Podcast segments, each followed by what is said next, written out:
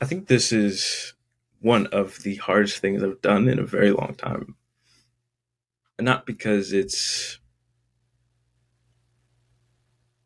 a podcast, not because it's me recording myself, which have a bunch of have to do with the the fear, I guess. But I've tried to record this maybe seven times now. I've gotten pretty far, gotten to maybe like a 19 minute conversation with myself and with the audience. Welcome to the Procrastination Radio Show. I am Ian Complex, your host. And I started this and I wanted to talk about taking up space as it pertains to being a person and then how it felt applying that those feelings rather to being an artist. Especially for people who feel an innate connection to both things um, and live and breathe with their art. And i keep getting caught up on things that i think i'm just scared to say I think I'm scared to admit to a group of people that I don't know what I'm doing.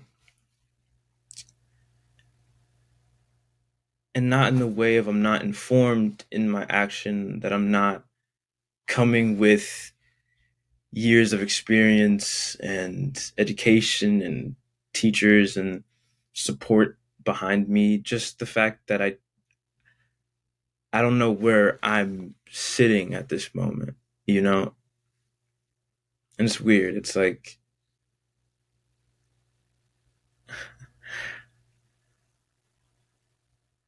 i know that i so badly love what i've been doing for the last four years with this network with procrastination radio And I started it because I wasn't doing anything. and I didn't stick to anything. And I was really, really bad at letting life kind of give me an excuse not to live it, if that makes sense. And now I kind of find myself in the opposite position where I feel like the concept of doing everything that I think I need to do is so overwhelming, it displaces me from everything entirely. It's like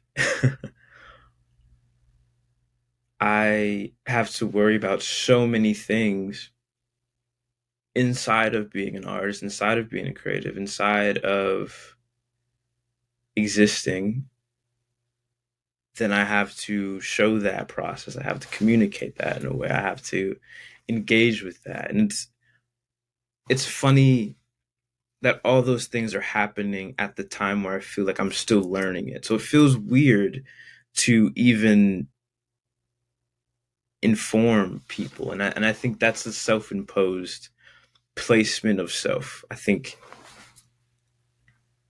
the more I sit back and just think about how grateful I am for the position that I am in right now, where I'm able to have conversations on a weekly basis with a bunch of inspiring and amazing practicing um, artists and get to share those conversations that means so much to me is amazing. And I think because of how the internet is fashioned and how we have to be the one stop shop for everything creation, promotion, uh, revision work, all, all, these things have to come from one being. And I feel like that's it's just a lot of work. It's a lot of work. And in that, sometimes it feels like I'm not doing enough. and that I'm not doing it how it should be. And again, that's my perfectionist side trying to speak badly upon the achievements I am making. I can't forget that I and, and I was talking about this in an episode with a friend. Uh, they go by the name Sailor Goon, um, and we were kind of talking about what I what I said. What I said was that I felt like I was betraying myself, giving myself time to work on other things.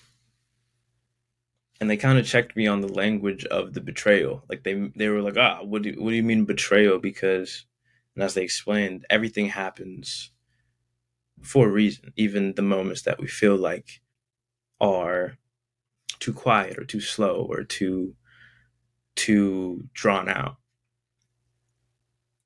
and while looking at it from that perspective, I am very thankful because of, of that year that I took to not work on music as much and not work on writing as much and not work on editing as much that I really honed in my craft of design, design communication, design thinking. And because of that, I was able to finish the branding work and finish the identity work for not only this brand, Procrastination Radio, but for a bunch of other things at, at my job.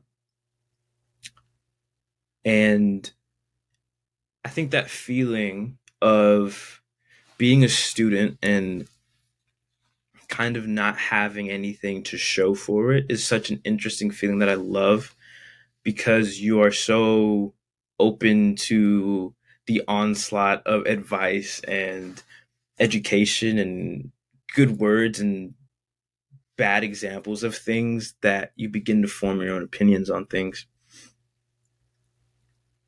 And I think it feels weird sometimes when you take that time to do something else and you come back to the thing that you felt so secure about. And that security is kind of in a different place.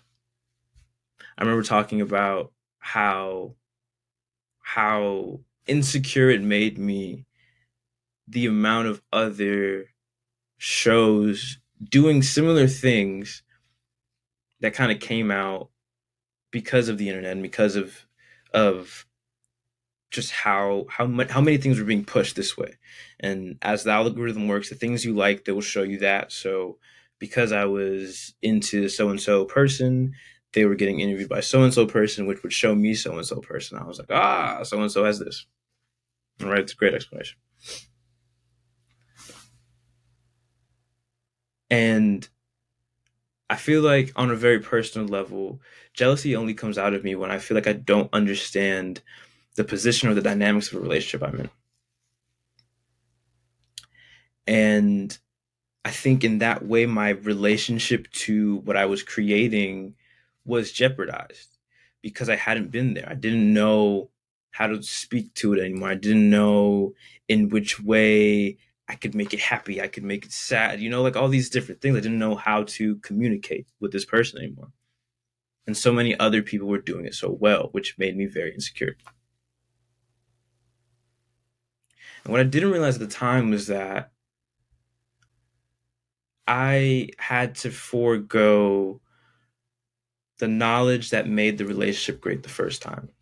This is a very new relationship I'm in. This is a relationship that has never happened before. So, of course, the components and the things that made it work last time aren't going to work this time. Keeping in mind, you know, that there are some things that are similar and some things that will work through and through, but I was a new person fundamentally, you know, and I think realizing that and kind of getting out of that constant need to prove myself really helped to bring myself to a place where I could step back into it because it wasn't on a competition thing. It wasn't me trying to out interview somebody who didn't even know I existed, you know? I think once I really reread what I was trying to do in the fact of supporting people where they are and trying to hear from these voices that loved to create and breathed it daily um, that that was what really mattered that i had to get out of the way you know? I had to get out of the way and let the conversations and the energy and the love and the passion serve who they needed to serve. So now coming back to it even inside of that time it feels like i'm at another another point of change another change in the relationship it feels like now i have to come back and take up the space that isn't here in the way of me, Ian Complex.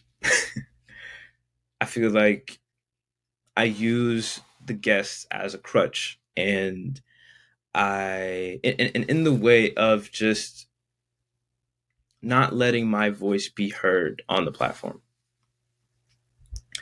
And I think in so many ways I've built more confidence in the conversations. And if you scroll down the YouTube channel, that like those are the like earlier conversations, and I feel like even in those, like those are only maybe like two years old, but from four years ago when I started the show to now, I think I've learned so much, and I think I've been able to learn to speak and apply what I think in such a better way than I ever have before, and